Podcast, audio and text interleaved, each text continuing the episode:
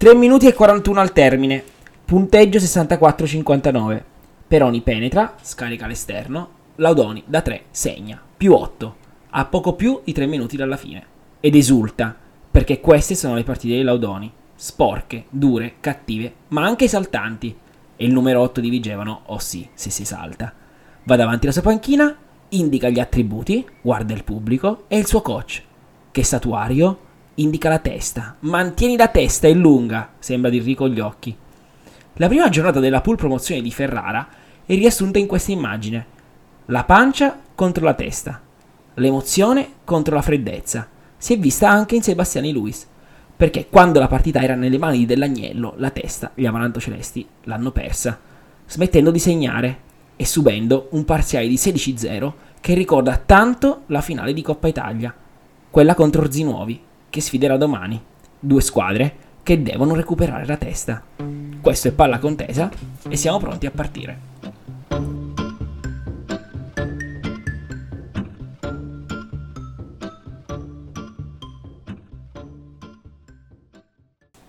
Io sono Corrado Di Febo e questo è Palla Contesa, il primo daily podcast che vi racconta l'ultimo evento LNP dell'anno, raccontato con il taglio di quinto quarto.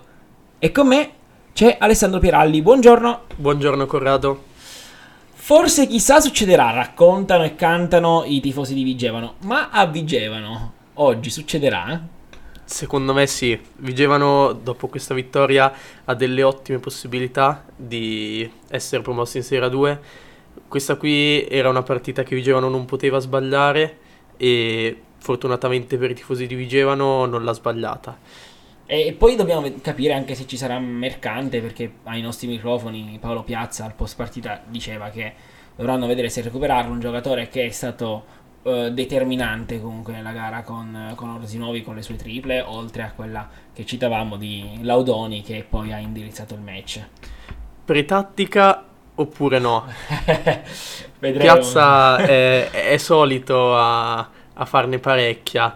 Eh, di sicuro, eh, se si è detto preoccupato per le sue condizioni, qualcosa c'è poi magari sarà semplicemente una botta e domani lo vedremo regolarmente in campo. E spieghiamo anche un po' la matematica che c'è dietro a questo concentramento, cioè Vigevano potrà festeggiare solo se eh, vincerà e eh, se contemporaneamente anche Orzinuoi vincerà. In caso contrario, eh, se dovesse vincere la Sebastiani, ehm, Vigevano non sarà certa della, del suo accesso eh, in A2 perché Um, c'è la possibilità che tutte le squadre finiscano uh, a 4 contemporaneamente c'è anche la possibilità che tre squadre finiscano a 2 però solo se uh, la vittoria uh, di Vigevano non combacia con la vittoria di Orsinova. Cioè se praticamente vincono scoppiate rispetto ai turni di oggi questo per cercare di capirci. Poi comunque ne parleremo anche durante il pre-partita di oggi Detto questo, passiamo alle eh, sconfitte perché c'è un Orzinuovi senza Gbamo che non ci sarà per tutta la pool promozione e una Sebastiani che subisce al termine della gara una contesta netta da parte della tifoseria con anche Matrone che ha avuto da ridire con qualche tifoso. Sono due sconfitte inaspettate alla vigilia, ma diverse. Quello sicuramente, inaspettate di sicuro, diverse anche secondo me. Uh, la sconfitta di Orzinovi è una sconfitta sul campo. Orzinovi ha perso meritatamente, nel senso che Vigevano si è dimostrata nei 40 minuti superiore. Sì. La sconfitta delle Sebastiani invece è quasi uno psicodramma, eh. perché la squadra reatina era, era comunque avanti, eh, sembrava in controllo, eh, verso la fine del terzo quarto aveva piazzato un buon parziale e poi di colpo si è spenta, ha subito un parziale di 16 a 0 ed è andata a perdere una sconfitta diciamo inaspettata come hai detto tu in apertura. Che mh, mm, cioè, potenzialmente in, in, questo caso Orzinovi ha, fa- ha, forse più armi per poter migliorare rispetto alla Sebastiani perché c'è sa su cosa deve lavorare rispetto a una Sebastiani che invece l'ha persa come dicevi tu quasi in uno psicodramma. Sicuramente Orzinuovi uh, e, e Coach Calvani soprattutto avranno studiato nella notte probabilmente eh, cosa non è andato bene e domani mi aspetto una lunga sessione di video mattutina. sì.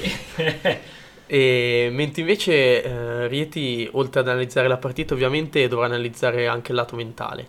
E eh, la protesta finale dei tifosi è... Ci tengo a sottolineare quella perché I tifosi di Orsinò invece hanno, hanno incitato la squadra, hanno mostrato il loro supporto, non c'è stata un'aperta contestazione e quindi secondo me i giocatori potrebbero essere anche più liberi dal punto di vista mentale, mentre invece adesso per Rieti eh, c'è davvero la sensazione che debbano per forza vincere e eh, hanno una pressione a livello di tifo e di società davvero grande. Sì, è importante. Poi ripetiamo, in realtà è possibile anche che eh, a due punti eh, tu possa comunque salire a due, ma ci sono delle mm, combinazioni che eh, devono eh, generarsi eh, sia oggi che ehm, domani chiaramente. Passiamo a Luis. Uh, in una parola, la prestazione di Luis è più inaspettata, fortunata, spensierata o fredda? Allora, se devo proprio scegliere tra queste parole, scelgo spensierata. Mm. Perché è una squadra che, come abbiamo detto anche nelle puntate precedenti, arriva forse rispetto alle altre più spensierata, con meno pressioni. E questo secondo me si può riassumere in un'immagine della partita di questa sera, ovvero di Pasqualin che nel time out, credo attorno a due minuti dalla fine, dice ai suoi compagni forza ragazzi non abbiamo niente da perdere sì, perché era un po' più colorita però, però il concetto era quello. la, l'abbiamo resa un po' più uh, più Spotify friendly. Spotify friendly ecco.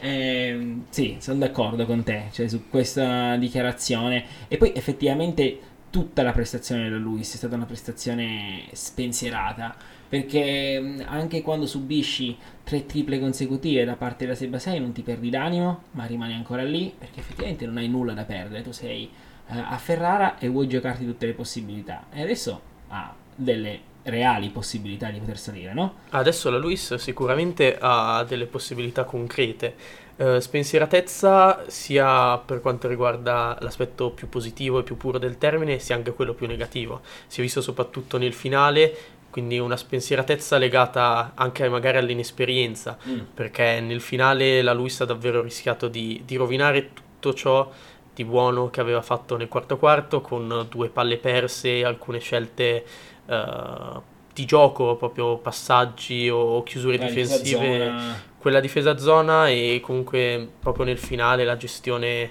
del tempo, dei falli, ecco, se c'è qualcosa su cui magari il coach Pacare deve lavorare è proprio il finale delle partite, ma inteso proprio come gli ultimi 45 secondi, perché mm. è lì che forse la Luis ha davvero peccato. Eh, vero, vero, perché ha rischiato poi di, di, di andarla a perdere dopo che l'aveva ripresa uh, un bel parziale della Sebastiani. Vedremo, vedremo quello che accadrà um, oggi con la, la, seconda giornata di pool promozione. Um, noi saremo in diretta um, dalle 12 con eh, Buongiorno Quinto Quarto e poi eh, dalle ore 17 con il prepartita e poi studio Quinto Quarto e post partita ehm, per analizzare le due gare che ci aspettano e vedremo se, eh, come hai detto tu Ale, ci sarà da festeggiare eh, una, una squadra che potrà approdare in A2.